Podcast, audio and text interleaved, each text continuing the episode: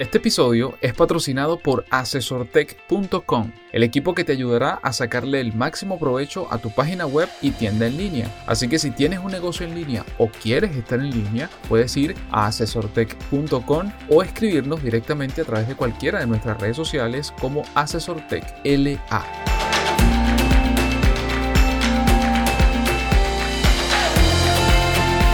Bienvenido al podcast Noticias Asesor Tech. Mi nombre es Renier Chico y junto a Félix Bolívar te comentaremos la actualidad del emprendimiento, la innovación, las nuevas formas de trabajo y de lo que ocurre e impacta a los negocios en América Latina.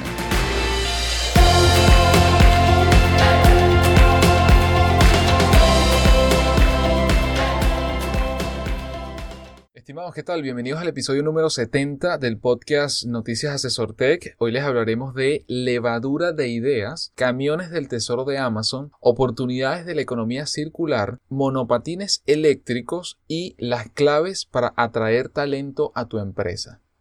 La noticia número uno tiene que ver con una iniciativa del grupo empresarial llamado Grupo Modelo, parte de la familia de una compañía que, es líder en elaboración de, y distribución y venta de cervezas en todo el mundo, que anunció las cinco startups latinoamericanas que participarán en su programa de aceleración e innovación abierta llamado Levadura de Ideas. Las startups de Perú, Colombia y México, que conforman la segunda generación del programa, llevarán a cabo un proyecto piloto en la compañía con base en su modelo de negocios, su propuesta de valor y mediante el uso de tecnologías de realidad aumentada, realidad virtual, inteligencia artificial, fintech o tecnología financiera y cloud computing o computación en nube. Durante 16 semanas, Levadura de Ideas impulsará las startups facilitando sesiones de mentoring, y trabajo formativo especializado que les brindará conocimiento, herramientas, apoyo y oportunidades de financiamiento para su éxito.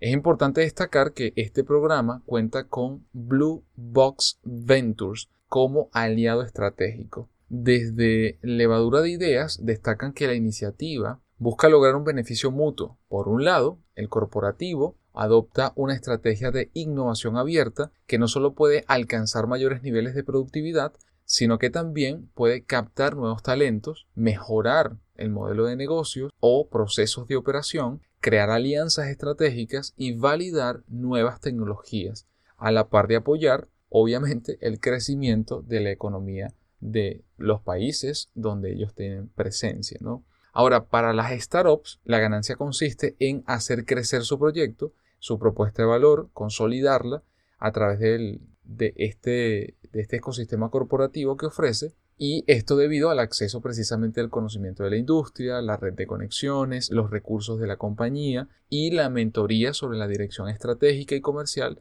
oportunidades de inversión y muchas otras ventajas que se van a dar precisamente en esas 16 semanas casi intensivas, ¿no? Las cinco startups que conforman esta segunda generación son las siguientes. Quantum Talent de Perú, que a través de inteligencia artificial eh, están desarrollando una forma de predecir qué trabajadores tendrán éxito en un puesto masivo. Entonces ayudaría a las compañías a reducir el tiempo y el costo de seleccionar personal y mejora el desempeño y la permanencia de las personas que contratan.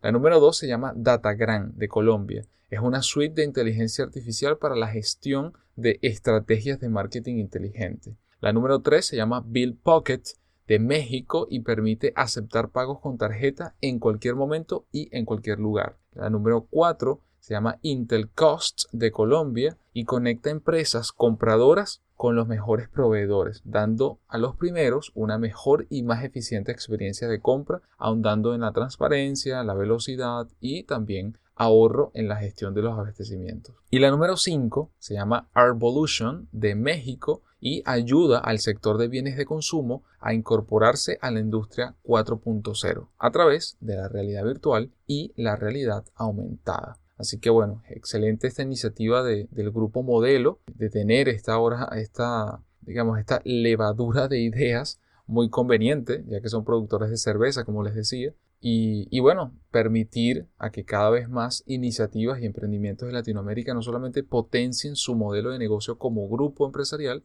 sino que también las mismas iniciativas puedan potenciarse con estas sesiones de mentoring, con estas asesorías y eso al final del día pues destaca o más bien impacta directamente en las economías de toda Latinoamérica donde se encuentran, en este caso en Perú, en Colombia y en México. Claro, excelente que, surjan todas estas iniciativas que, que al final del día dan un espaldarazo a los emprendedores que tienen, bueno, que tienen ideas y que necesitan estos espacios para, para ya sea darse a conocer o, continuar en el proceso de, expansión y crecimiento, ¿no? que obviamente es necesario para que la empresa siga, siga su curso y, siga generando empleos y, y mejoras y, en las condiciones económicas.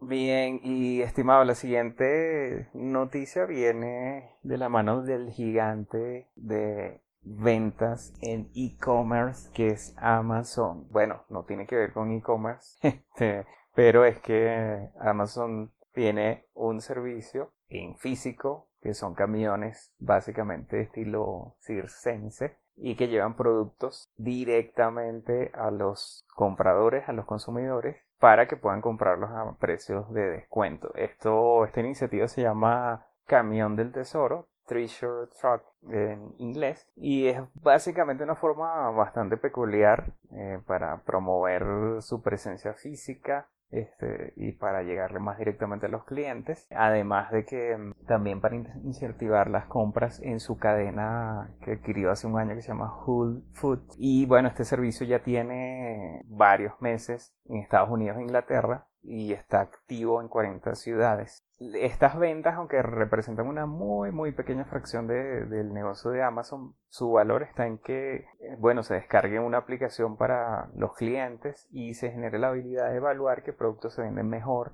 y todas las expectativas que esto ocasiona. Esto lo, lo comentó Aaron Sherris, que dirige este modelo de distribución dentro de Amazon.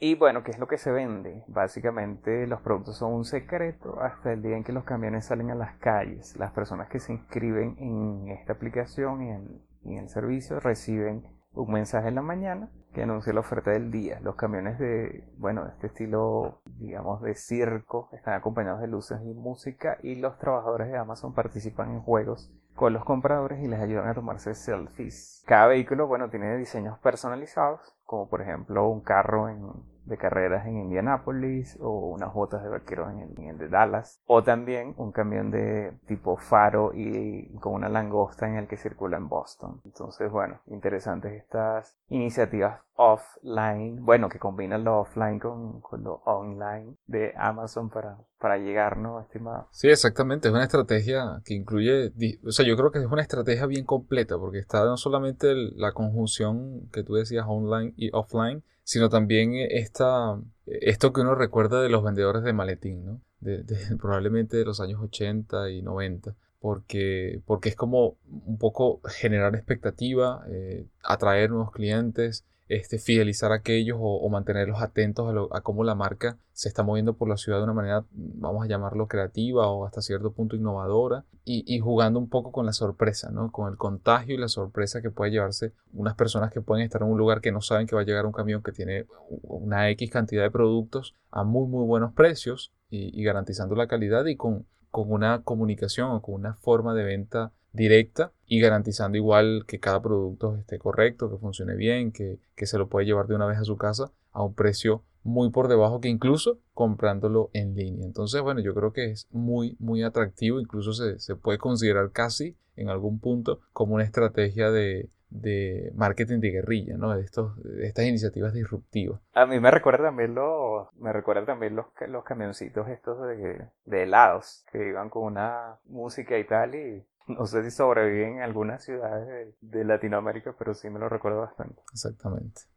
Y bueno, de, de los camiones del tesoro de Amazon, ahora la noticia número 3 tiene que ver con algo también muy, muy importante y que cada vez va a ser más relevante, que es la economía circular, oportunidad y ahorro para las empresas. Tras la aprobación del paquete sobre economía circular de la Unión Europea, que pasó en el mes de abril, muchas empresas europeas se enfrentan a reglamentos que les exigen utilizar o reutilizar más bien los productos que fabrican durante el mayor tiempo posible. La Unión Europea no es la única que está buscando formas de convencer a las empresas para que reciclen. La Cámara de Comercio de Estados Unidos también apoya a las empresas en el desarrollo de economías circulares. China, al igual que Europa, ha desarrollado políticas y una legislación en torno a las economías circulares. Es fácil ver lo que piensan los países que pueden ganar con estos esfuerzos. Por ejemplo, la Fundación Ellen MacArthur, Mackenzie y Accenture creen que la habilitación de las economías circulares generará ahorros por billones de euros y que supone un paso especialmente importante en la protección del medio ambiente. Sin embargo, muchas empresas se enfrentan a serios desafíos cuando se trata de ejecutar una estrategia de economía circular por lo general se encuentran con al menos una de las cuatro barreras. Una de ellas es que carecen de acceso a productos usados. Otra es no pueden renovar o reciclar productos usados de una manera rentable. La número tres es sus productos no están diseñados con un propósito circular en mente y sus clientes descuentan el valor de los productos restaurados o remanufacturados. Entonces, ante estos, estos retos que se enfrenta la empresa y a través de un estudio que hizo el Harvard Business Review, salieron tres enfoques y estos enfoques son casos de éxito que ya han sido estudiados en distintas empresas y precisamente de alguna manera hacen que, que la construcción de economía circular por múltiples empresas o por cada vez más empresas puedan ser implementadas de manera eficiente. Los tres enfoques son los siguientes. Todas implementaron, todas estas empresas que, que, fueron estudiadas, todas implementaron arquitecturas modulares de productos. Alquilaron en lugar de vender varios productos al mismo tiempo. Expandieron sus operaciones de restauración. Entonces, el diseño de productos modulares brinda a las empresas la capacidad de reemplazar algunos componentes y restaurar otros en lugar de restaurar o deshacerse de productos completos. También reduce el coste de, la restauración, desmontar productos que no son modulares, a menudo pues consume mucho tiempo para las empresas y por lo general también energía, dependiendo qué tipo de producto sea. El tema de arrendamiento soluciona el problema del acceso creando un flujo confiable de productos para la restauración. Si tú tienes una política de alquiler de esos productos, es mucho más fácil la renovación de ellos y ya lo estás obteniendo directamente y mantienes fidelizado al cliente. Finalmente, invertir en una infraestructura de restauración le da a la firma, a la empresa, sea cual sea, más control sobre las limitaciones técnicas asociadas con el reacondicionamiento o la restauración de productos. Le permite a la empresa diseñar productos teniendo en cuenta el desmontaje, y lograr reducir el coste de la restauración. Las empresas que no tienen éxito en la construcción de economías circulares suelen adoptar alguno de estos enfoques, pero nunca los tres. La combinación de los tres enfoques es lo que mejora el acceso a los productos, reduce los costes y aumenta el valor para el consumidor. Y juntos crean la escala necesaria para que la economía circular pues sea realmente rentable. Una de las empresas o parte de las empresas que fueron estudiadas para esto y que llegaron a esas conclusiones y que le ha dado muy buenos resultados a través del tiempo es la compañía Philips Healthcare, que es líder en todo el tema de, equipos médicos. Y hay otra empresa americana que se llama JLG, que es una empresa que hace, eh, bueno, en Latinoamérica esto le llamamos carruchas o carretillas que son básicamente eh, estos equipos para transportar cargamento o cajas o cualquier tipo de elemento que necesites transportar dentro de almacenes o, al momento de entregar a algún cliente. Y esta empresa JLG es líder en su, en su área y ellos también están trabajando en eso incluso desde el año 2013 y transformaron completamente su línea de producción y diseño de los productos que fabrican, haciéndolos a todos modulares para la restauración de, cada uno de esos equipos. ¿no? Así que bueno, a medida que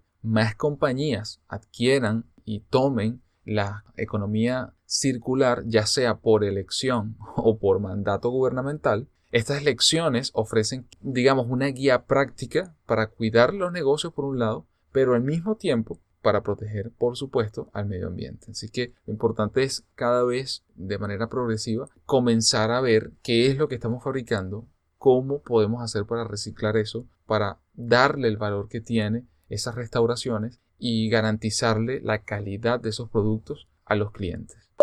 Estimado, la siguiente noticia, como tú lo comentaste al inicio, tiene que ver con el gigante de carros eh, compartidos, eh, Lyft, que básicamente es competidor de Uber, ya me imagino que todos conocen de qué estamos hablando, pero que en este caso eh, hizo una adquisición esta semana y la semana pasada también hubo una noticia de ellos de que obtuvieron financiamiento de nada más y nada menos 600 millones de dólares y esta semana eh, anunció que estaban adquiriendo la compañía Motivate. Eh, Motivate no tiene nada que ver con, con, asesorías para motivarte ni nada por el estilo. Básicamente es una empresa de, de alquileres de bicicletas y monopatines eléctricos y que funciona en varias ciudades como Nueva York, Washington y San Francisco con diferentes nombres. No se sabe cuánto fue exactamente la adquisición, pero se cree que fue por un monto de 250 millones de dólares o más es muy similar este monto a lo que pagó en abril, en el pasado abril, eh, Uber, que fueron 200 millones de dólares por el competidor más cercano de Motivate, que es la startup Jump, que bueno, fue renombrada y previamente se llamaba Social Bicycle. Esto, bueno, sigue, está la duda todavía si este tipo de empresas generarán ingresos o generan rentabilidad más bien porque ingresos sí están generando. Y en todo caso bueno ellos insisten en que este tipo de empresas insisten en que ellos bueno son súper eficientes en el tema de costos y a través de alianzas que tienen con proveedores y empresas de manufactura chinas que son los que hacen este tipo de bicicletas. Pero bueno todavía está esa, esa pregunta allí ese signo de interrogación aunque estas compañías no todavía no son digamos rentables bueno, esto no quiere decir que a futuro, con todo el tema de, del cambio climático, de la contaminación, de que la gente prefiere, o sea, muchas personas prefieren andar en bicicleta o en monopatín que estar dos horas o cuatro horas en un, atascados en, un, el tránsito. Este tipo de iniciativas son interesantes y, y, bueno, pueden seguir creciendo a medida que, que esto se vuelve económicamente más, bueno, económicamente, socialmente y, ecológicamente más interesante para el usuario de a pie. Bueno, finalmente Uber y, y el Lyft han estado aplicando a patentes y permisos para empezar a producir sus propios monopatines, sus propias bicicletas. Y bueno, quizás estaremos viendo en los próximos meses este tipo de dispositivos de de transporte con, con, estas marcas pues tan reconocidas. ¿Qué tal, estimado? ¿Qué te parece la noticia? Muy buena, creo que va en la misma línea, tal como lo mencionabas, de Uber cuando compra Jump, esta, esta empresa que está teniendo bastante éxito ¿no? en distintas ciudades. Digamos que Lyft tampoco se queda atrás, al final del día estamos hablando de competencia y, y de experimentar en cuanto a cuál, cómo puede ser la manera de seguir mejorando la movilidad de una ciudad. Y si tú puedes pegar primero o innovar o al menos tener una vía adicional que ofrecer a los vehículos, aún siendo vehículos eléctricos, cuando hablamos de ciudades, sobre todo de centros de ciudades, digamos con una densidad poblacional alta, en pocos kilómetros o metros cuadrados, pues efectivamente la bicicleta, un monopatín o cosas similares terminan siendo mucho más eficientes, no solamente por un tema de contaminación, que efectivamente es el principal, sino también por movilidad. Es mucho más sencillo, más simple y hasta cierto punto, cuando uno habla ya, ya del ser humano, pues también eh, físicamente más estimulante, porque bueno, eh, aunque tú vayas a un monopatín, pues bueno, vas al aire libre, ¿no? Ese aire no está siendo tan contaminado, entonces te estimula físicamente a, bueno, hacer una actividad física, sea bicicleta o un monopatín o de repente algo similar. Entonces creo que es, es interesante lo que está ocurriendo alrededor de esto y que tanto Europa como Estados Unidos y, y por ahí algunos otros lugares en Asia creo que están tomando de alguna manera la delantera y, están, y creo que van, van a terminar siendo como modelos a seguir, dependiendo cuál sea realmente el que pegue o, el que tenga éxito ¿no? en, estas ciudades. Sí, ya, bueno, en, en, nuestra, digamos, nuestra región, Suramérica, al menos aquí en, en, Colombia, yo he visto eh, iniciativas de, por ejemplo, de, de la, en Medellín, de la parte en Cicla, que es básicamente eso mismo, pero claro, viene de la mano de una empresa que es la que hace todo el tema de distribución de luz eléctrica y eso, pero tiene la misma idea, pues este, básicamente alquiler de bicicletas, no son eléctricas en este caso, pero sigue la misma idea. En Santiago entiendo que también. Sí, sí, sí, correcto. Sí, aquí en Santiago hay varias iniciativas. Por un lado está la iniciativa de la empresa Enel, que es la empresa de electricidad más grande, y están estimulando, o más bien están haciendo alianzas con empresas, en este caso asiáticas, para implementar vehículos eléctricos en la ciudad cada vez más. Por otro lado, el transporte público también está en proceso de cambio y los autobuses de la ciudad, la idea es que en los próximos dos años pasen a ser 100% eléctricos y ya se están viendo esas iniciativas en funcionamiento, al menos en una primera etapa. Lo mismo el uso de la bicicleta, eh, para mí es prácticamente un medio de transporte que más utilizo. Y así, y así se van sumando eh, cada vez más iniciativas y uno lo va viendo también en la ciudad. Entonces, claro, uno sabe que todo esto son procesos, es decir, una ciudad también tiene que estar preparada para, a nivel de movilidad, las aceras correctas, los sensores, las señalizaciones, etcétera, pero eh, si se avanza en función de ello, pues yo creo que los resultados pueden ser muy positivos. México también pasa lo mismo. Yo creo que es una cuestión de tiempo, de mantener el enfoque y no olvidar de que esto no es solo un tema de moda o de tendencia. Estamos hablando realmente de salud también y, de nuestro medio ambiente. Claro. Y bien, con eso llegamos a la noticia número 5. Y en este caso tiene que ver con claves para atraer profesionales con talento a nuestras empresas. Los nuevos procesos de recursos humanos apuestan por el marketing de la empresa y su prestigio para atraer empleados con talento. Asimismo, la empresa le genera valor en su trabajo y así se convierten en embajadores de la marca. El inbound talent, gracias a un cambio o, aparentemente no un cambio de paradigma de las empresas, por el que sitúa a sus empleados en el centro de su estrategia. Trata de atraer a los mejores profesionales a una organización, al mismo tiempo que intenta mantenerlos motivados en su puesto de trabajo con un aporte de valor. El origen de esta metodología de gestión de talento es el inbound marketing, que combina diferentes técnicas de marketing, entre ellas el marketing de contenido, SEO, social media, analítica web, entre otras, para dirigirse al usuario de forma no intrusiva, involucrando a los empleados de forma activa y voluntaria en el proceso de recursos humanos y por supuesto de marketing, y también al mismo tiempo aportando valor según sus necesidades durante todo su paso por la organización. El inbound talent abarca en su totalidad el ciclo del empleado y de la empresa, desde las fases iniciales de la captación del talento hasta el proceso de desvinculación del empleado que dejará la empresa en algún momento, pudiendo así los trabajadores mismos convertirse en embajadores de la cultura organizacional y de la marca luego de salir de la empresa a cualquier otra industria o cualquier otra empresa. Esta metodología agrega valor a las empresas ya que sigue procedimientos que no están estandarizados y siguen las necesidades particulares de cada uno. Algunos pilares de este inbound talent, según una empresa llamada Metafor, que es una compañía multinacional precisamente especializada en soluciones de recursos humanos, comentan lo siguiente. Número uno, representación teórica del empleado ideal. Número dos, definición de acciones que aporten valor a la persona. Número tres, personalización de la información. Número cuatro, automatización de procesos. Y número 5, análisis, ya que por su carácter digital, el inbound talent permite analizar lo puesto en marcha y la respuesta de las personas, teniendo como beneficio para la organización la generación dinámica de mejora continua de los procesos y de los resultados. Así que la verdad que es bien interesante porque es como, yo no sé si yo lo vería como un cambio de paradigma, no, no sé si yo lo vería como un cambio de paradigma, pero sí considero que es un ajuste interesante a, implementar cuando se trata de, la captura de talentos, es decir, de, la manera en que esa gente o esas personas, esos profesionales en sus distintas áreas puedan interesarse en trabajar contigo o dentro de esa organización y cómo qué pasa durante ese proceso y después de, porque al final, bueno, podemos cambiarnos de empresa o de organización, podemos pasarnos y ser emprendedores y comenzar a montar nuestro propio negocio, o sea, el proceso completo es interesante, pero nada mejor que, ese tránsito durante una organización sea tan bueno que tú después termines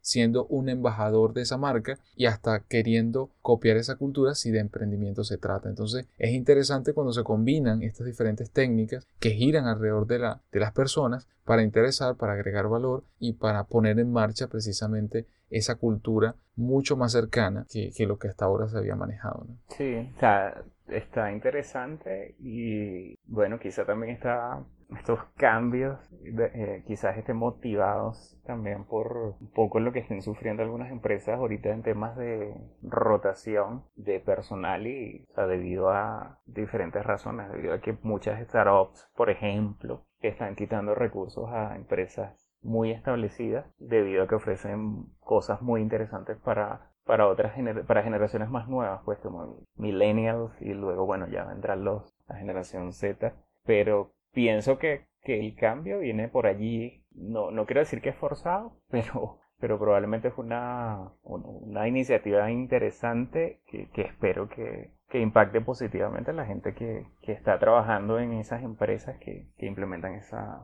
metodología. Sí, efectivamente, bueno, esperemos a ver cómo, cómo son los resultados de las empresas que comienzan a implementar este, eh, esta estrategia de inbound talent y ver si es lo suficientemente potente como para que se convierta como que si fuese la nueva metodología o el nuevo paradigma cuando de recursos humanos se trata. Habría que darle un poco de tiempo. Y bien, con eso llegamos al final del episodio número 70 del podcast Noticias Asesor Tech. Gracias por escucharnos. Te invito a que te suscribas a nuestra comunidad de Somos Impulsos si deseas recibir el artículo que acompaña este podcast, donde están todos los enlaces a las noticias que les mencionamos. Y si tienes Android, te recomiendo la aplicación Castbox y Google Podcast para escucharnos. Si estás en iOS, te recomendamos Apple Podcast donde puedes suscribirte, dejarnos valiosos comentarios, preguntas, así como likes o estrellas para que más personas puedan enterarse e impulsen la creación de nuevos episodios. Y por último, no olvides compartirlo con tus compañeros, amigos y familiares. Nos escuchamos el próximo día lunes.